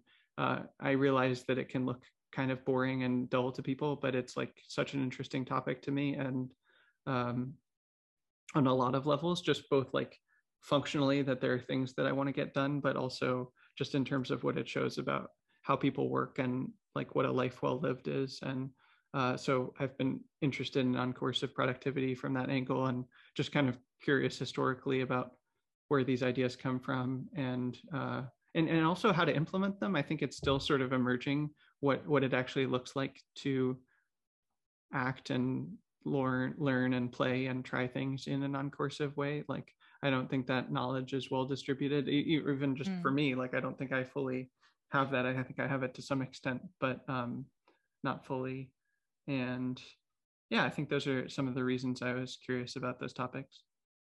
Yeah. Yeah especially especially for adults like i think that the children sort of naturally like you know they're, they're naturally like you know making things and doing doing like and like creating a thing overnight and it's like wow you did all of that in one night. Um and then somehow we yeah something happens and we lose that. Mm. yeah but it can that, be recovered i think. Yeah yeah. Uh it reminds me of that Picasso quote of like all children are artists, and then the problem is to remain an artist as you mm. grow. And I recently tweeted about that, but like transposing it to dancing uh, because uh, I've recently gotten into dancing as well myself after a long time of not being interested in it. And and actually that's part of why I asked you about art as well because there's been just recently like a, a significant increase in interest in art on my part, and I'm still not really sure like why I'm interested in art or um, where that's going, and just have an intuition that it's like more meaningful than I've uh, allowed it to be in the past. And and on the one hand i don't really need there to be like an answer of like oh this is why i'm interested but i am curious and there's something there that i don't understand yet. And to that extent i'm sort of like curious about just why that is and what what role art has. And uh, i'm just and for the meantime i'm just trusting it and allowing that and exploring it in different ways but i'm curious to be exploring that more and more. Yeah i'm, I'm very curious like what kind of um answers you you come to. Like do you have any like what what kind of guesses do you have about why it's interesting to you now? Um one part is a general i talked about this on uh, a recent episode with river the wilderless on twitter but i think i've had a similar shift with stories of um, you know, he he made a joke, and, and I should ask him to make this meme actually, but he made a joke about like a, a midwit meme for this of like when you're a kid, like, oh, stories are incredible. And then when you're an adult, it's like, oh, stories are a waste of time and just a distraction. And then he was describing this sort of like final form that's similar, where you do appreciate stories again, although he was adding nuance to like what exactly the final version is. And um, you know, that it's it's less of a naive uh, view on why stories and narratives and myths and so on are important. And I think I see something similar there with art, where art is maybe a different method of exploring the same questions of stories and human meaning and significance and identity and so on. And it's a really striking one where images stay with you and they come back and to you again and again. And I think really good stories implant images in your mind and mm. um, yeah, I think some of it has had to do as well with uh, being exposed to like what's called in, in meditation circles like imaginal practice or uh, Rob Burbea's like soul making dharma of noticing that there are images and that those have a real impact on the way that we perceive ourselves or behave in the world and that you can kind of use those intentionally to create meaning in your life. And so i'm sort of interested in that oh, and how cool.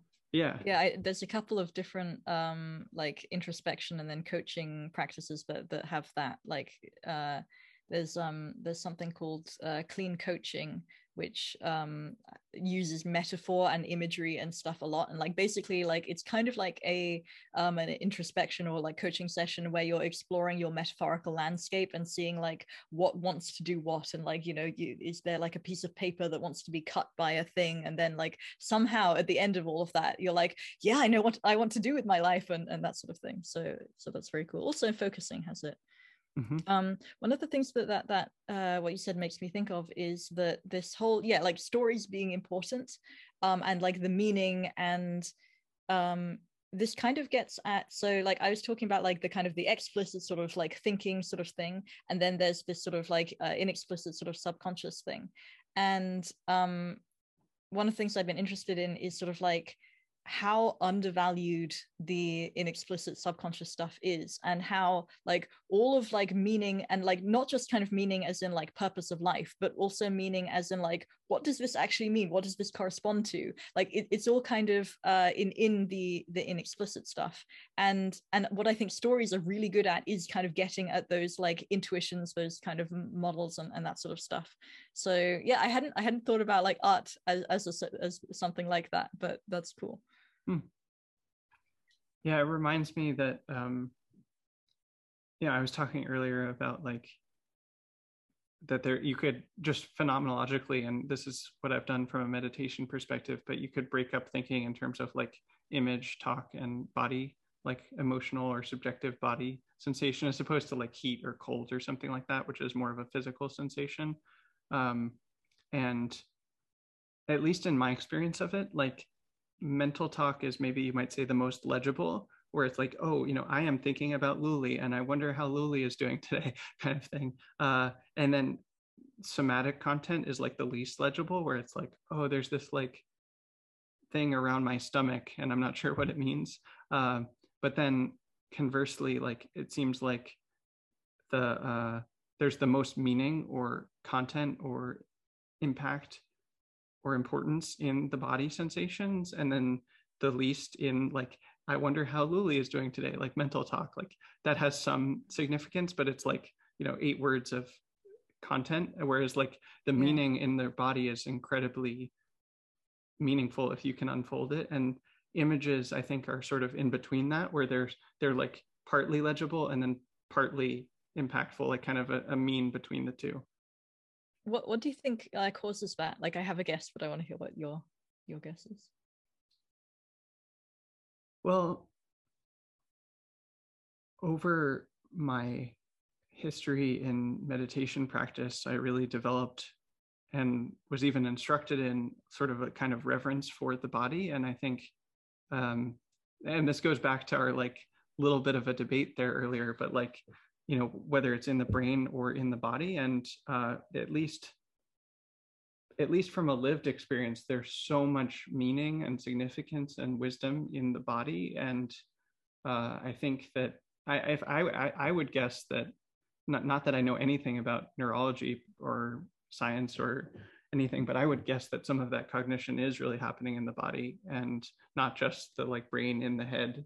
And you know that's just a guess but i think that the body is doing a lot more than we tend to think it is and uh, that there's a lot of information and knowledge and even wisdom there and the more we can access that the better. And the images and talk are both sort of up here and they're operating on a different level. And there's like value to that as well because those both have um, maybe even for like communication and transfer or transmission of knowledge like it's hard for me to transfer the meaning of like a feeling around my stomach for example to you i have to use these words but um, i think in terms of like depth of meaning and significance, the body really has the trump card there. Yeah, this is um slightly related to uh my like so in in the kind of the subconscious and and stuff like so i guess the way i think about it is like the more uh like you know talk and stuff then it's sort of like a smaller slice of like life or content or whatever. And so um and so when it comes to like uh, subconscious stuff or like the, the the body introspection stuff like whatever like you know if, if we're dividing it up into two instead of three which we might do but um that's like where all of the like all of the context lives and so like all of the meaning and like all of the connection and like the the the significance as in uh this is related to that and related to this and not related to that except in this way and and so on. And so like the smaller you kind of get to uh, the less kind of rich it is and the less kind of like all connected. And so and also I, I imagine that's like where all of the connections happen as well. So like like you, you connected to different ideas and it's like ah and so also it's where the create uh, creativity happens. And so like and so that that also kind of has this like bubbling kind of um uh, thing of of like richness and like uh, if you stop being creative then then i think you kind of become a vegetable as well because you can't even like you know even even me speaking right now is a kind of a creative act.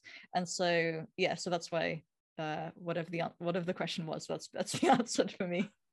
Uh-huh uh-huh huh. Um can you say that again just like as simply as possible? Because I, I, think i followed but i want to make sure yeah. i'm understanding you correctly so the the inexplicit um ideas you probably don't want to talk about them like ideas but like content or like um subconscious is where all of the context is all of the connections to different ideas and also where creativity is. And and were you implying that that's in the body but then the like verbal and images are in the mind I think um, so. Uh, I'm not like I, am I'm, I'm not kind of studied in the biology of whatever, or or mm-hmm. even like computer science, which probably also relevant. Uh, my current guess is that uh, the brain uses the body like the, the brain needs some kind of like sense sensory organs and stuff um, to do whatever the thing is that it's doing, and then it probably like lives in the brain uh, and uh, like but like probably needs to have some connection to some sensory thing but also i don't know uh subjectively uh, it does feel like it's in the body and so like in a kind of useful sense then we associate it with like having like association with like you know my my chest or my my gut or whatever hmm. this sort of came up in relation to art and i'm curious if this conversation makes you think about or reflect on art and the significance of art differently at all?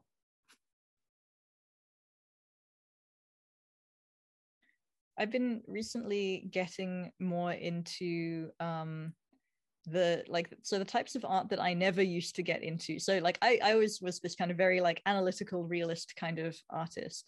And then more recently I've been looking into abstract art and into this sort of uh, expressionism and into vibes and um and and seeing some like like art that again like is not like fully representational except that it's representing a vibe. And like and th- that it, it's like evocative and that it can kind of like make you feel things or make you kind of think things or, or make connections in your own mind. So um so okay i feel like that's a connection but like i don't have the explicit words for why. Mm-hmm. for me it's it's making me think that like art is a vehicle to both understanding myself better and also maybe even to expressing myself better. Like I, I am very curious about ways that I can use art in my creative projects and or even create art that works for my creative projects and um, that it's both like a a way to yeah understand myself better as I am and mm. also to express myself better to others and uh, yeah for, for looking at art or for making art yourself uh, looking would be for understanding myself better, and then uh, making would be for expressing. Although maybe also making it would help me understand myself better as well. Um, but I was thinking more along the lines of like noticing what I like or what I don't like, or uh, what I'm drawn to and why. And mm. but but even the process of making art myself would be something that could do the same process of like what I'm drawn to creating or how I create it or that kind of thing. Hmm. I think I I I've never viewed art in a kind of fundamentally different category from any other creative endeavor, including science. Mm-hmm. And so, like, and, and, this is another kind of like um, Popperian thing where, like, I think a lot of people think of science as this thing where there are like specific answers, and and that you follow this kind of mechanical process to to get at those answers, and you have to have a lot of like this grunt work and stuff. Um, like, not everyone thinks that, but I think like that's kind of uh, like there's art which is creative, and then science which is like problems uh, whereas I think it's all like creative and it's all problems. And so like when I think of art in in this way, I guess like the difference with art is that you are it's a bit more like engineering than it is like physics. Like you're creating something, you're making something that didn't exist before. And so like there is something of you, of your ideas in it, instead of like just looking at, at what already exists. Hmm. Hmm. Yeah, I think this whole exploration defies a previous way that I was conceiving of it. That's maybe not quite the one you're describing, but I'm not even sure what it is exactly. It's it's just I, I noticed that I wasn't really very interested in art previously, and now it's like quite interesting to me, and I'm still chewing on why. But this conversation has sort of shed light on why it might be. Interestingly, I never like uh, when I was young, I never liked art galleries. Like I never like actually I think it was in fairly recent years that I like noticed I don't know what what was it um like uh, when I was young I never kind of saw the point I guess and then and then when I got into like actually kind of art making uh I was interested in them mostly to the extent that I could understand the techniques that were used and like I could see the skill and I could see like you know what is this? Like how is that light working and stuff? But like in terms of like feeling things and like getting moved by art like I didn't really have that until I don't know probably a few years ago or something. Or mm.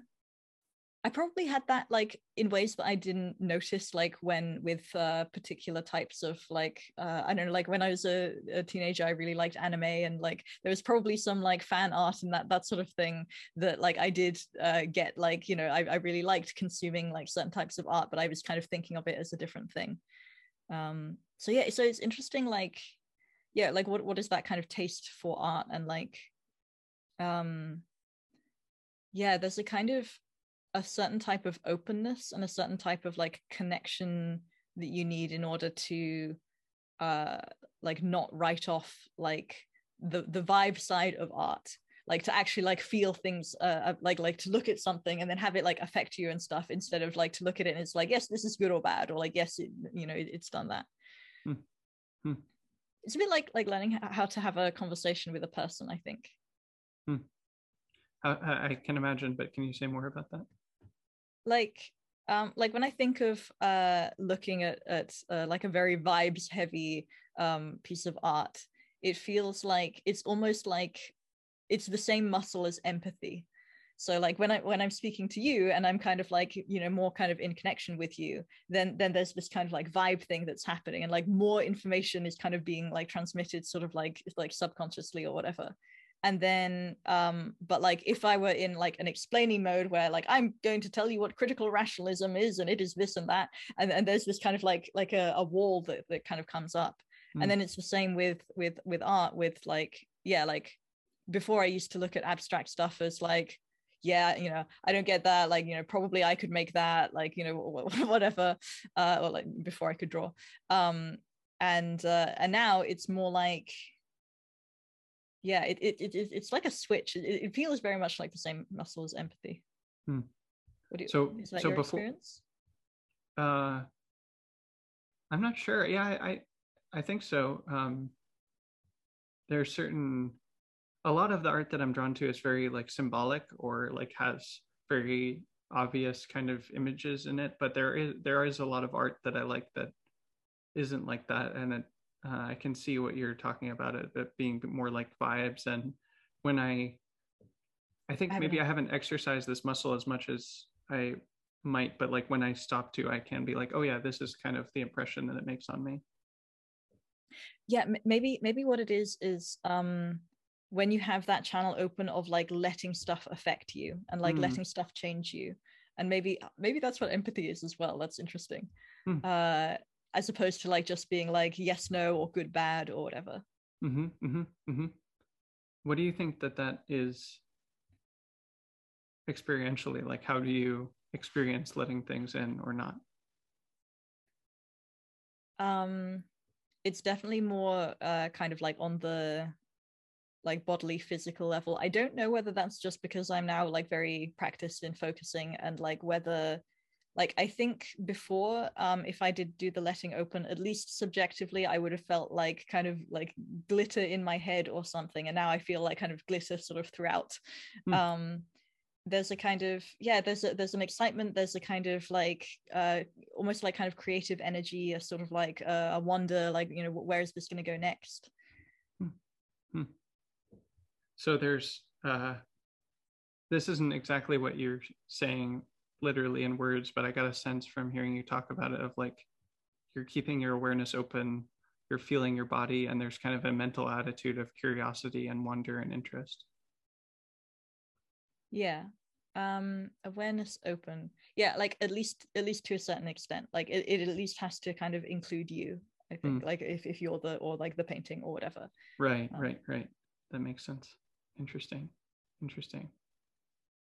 And then like wherever that painting or person kind of goes as well. So it's like awareness that kind of like because like you can kind of get lost like in a person and completely like zone out like the rest. Um and so like I don't but I think it's something I wonder if it's like awareness, flexibility, or something. Like if if someone indicates like, yeah, and then this thing exists, then like being available to go there. Hmm. Hmm.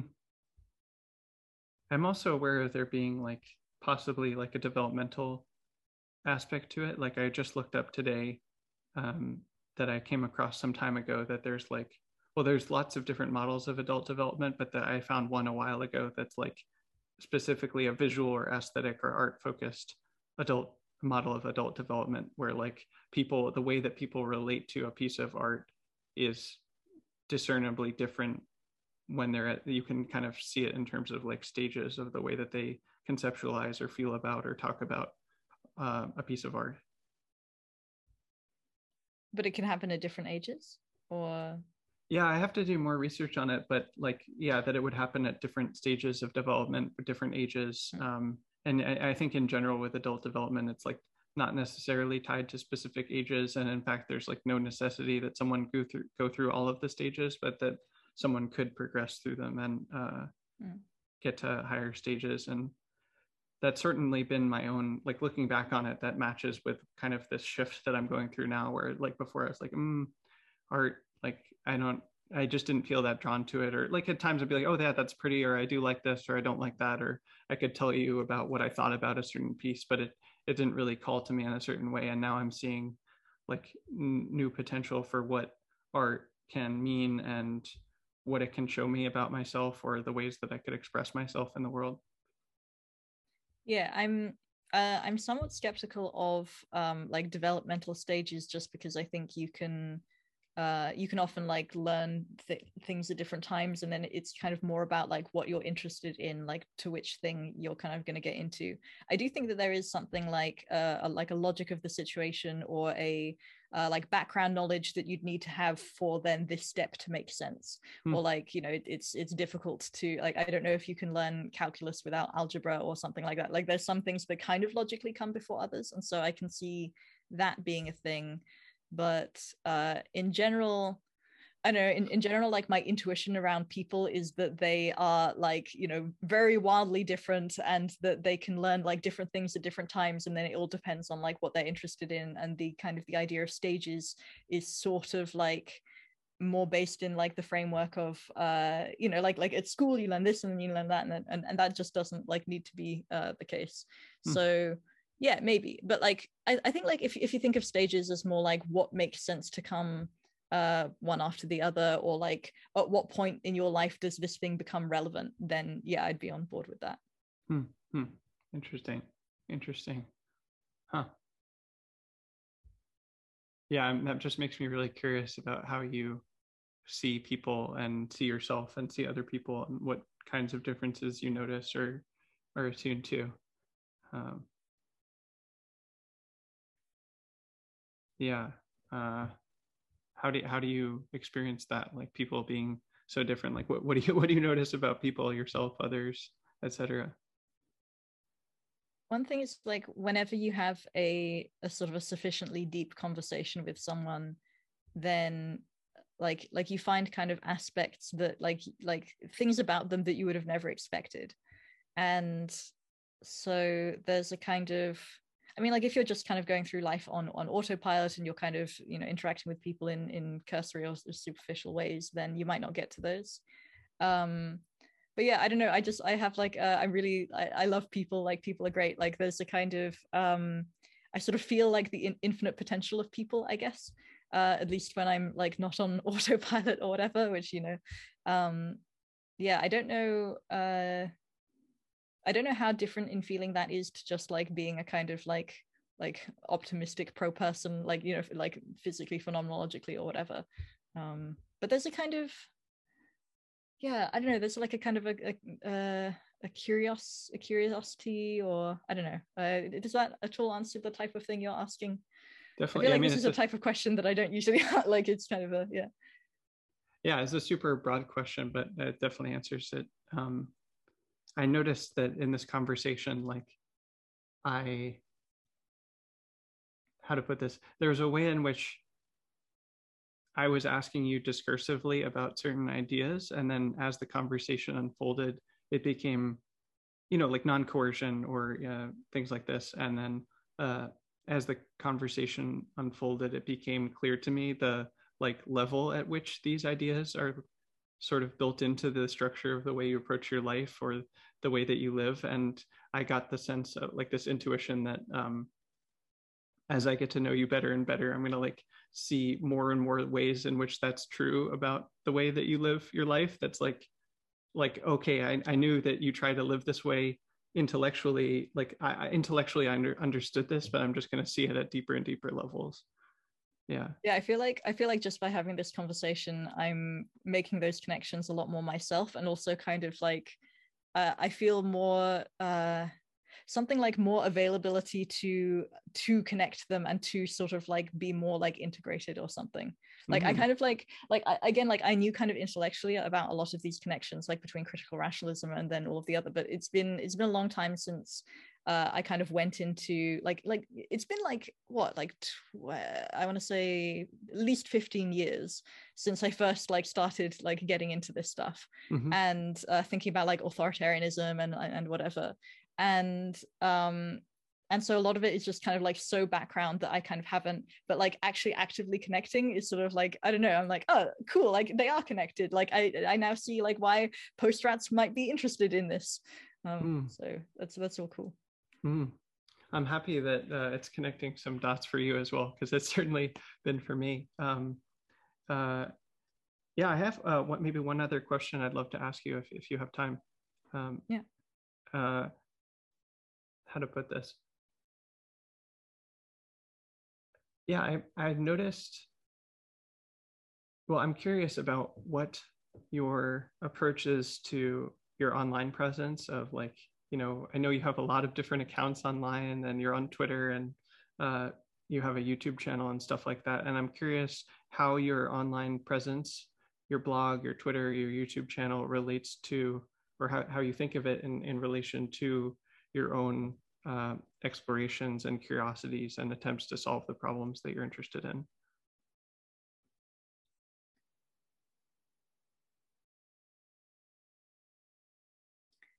One thing, so one of the reasons that I have a lot of different Twitter accounts. So originally it was like, well, uh, I have multiple interests and kind of multiple sides of myself. So like I'll have like a philosophy account, and then like art is kind of like a completely different community and completely different set of interests. So I'll have an art account, um, and then and then at some point I wanted to post in a kind of more sort of free way um, and like put try like posting more like silly things and and stuff about i think there was probably like stuff about video games originally.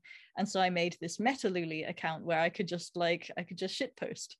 Um, and then that kind of took like that slowly took on a life of its own like i didn't kind of publicize it um uh, initially at least and then i started thinking like oh yeah but that that that tweet is related to my my main account and so i'll just like retweet that and then kind of now there's a lot more um and now and uh like that that itself has been quite interesting because it's allowed me to kind of explore a different uh like side of myself or a different part or or whatever um and and they've both affected each other like like both of the, the two accounts. So like uh like i'm a lot more kind of free on my uh reason is fun main account now because i've had this kind of like exploring sort of playing on on uh Metalulie um what was the original question? It was like quite broad and so i'm, I'm trying to think what to say about just, that.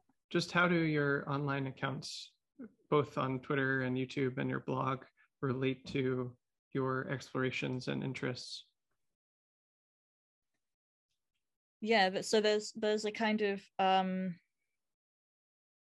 a way that i use different twitter accounts to kind of explore different like like parts of personality and like different ways of being like i i, I kind of learned to be like i think i learned i think probably my focusing improved by uh, doing this Metalulie stuff where I was like gut posting and I was like kind of like trying on this like typing things without thinking, like non-doing typing and, and that sort of stuff. Mm-hmm. And so that has been really cool as a kind of like a it's its own psychotechnology. Um, like I don't know why more people don't have alts. Like alts are great. Mm-hmm. Um, and then everything else like i don't know uh yeah like uh trying to find like-minded people community trying to like share ideas like trying to get things clear in my own mind that kind of thing hmm. when we spoke recently i, I mentioned uh, that i got the sense that we both you know you you had asked me what i value and care about and i had asked you this and uh, i got the sense that we both really value something like if there's something that we learn about and we've mastered to some extent or done sufficient research on that we really value like putting our work out there so that other people can benefit from the work that we've already done um, it, does that describe your experience yeah i i really like um finding some uh important but explained badly or too technical or something like bit of of knowledge that's out there and then like finding a way to make that accessible for people. So I, yeah i don't always succeed at like you know not having critical rationalist jargon in my tweets but i try to um make things sort of understandable for people and, and i really like yeah like like passing down stuff and like making it easier for for the next person like mm. you know it, it took me this amount of time in order to like learn this but actually if i just known this in the beginning i could have like sidestepped all of that mm. Mm. yeah I think that that really, um, yeah, again, this is just sort of an intuition or a hunch, but I've just had the sense from this conversation and uh, our previous conversations of uh, almost um, that a lot is possible there that if you and i are able to sort of bridge our existing interests and sort of have mutual understanding that there might be a kind of shared exploration that would be possible of new territory and that that kind of thing is really cool. exciting to me so uh, teach me to meditate without, without it going wrong. Oh boy. Yeah. Uh, well we can definitely talk more about that. Um, yeah but i really appreciate you taking the time to answer my questions at such length and from that perspective of what i was just sharing like really feel like there's a lot more shared context and uh, mutual understanding here so i really appreciate yeah, you taking the time. Yeah this has been awesome. Yeah i've had a lot of fun. Mm. well, thank you so much Lulie yeah thank you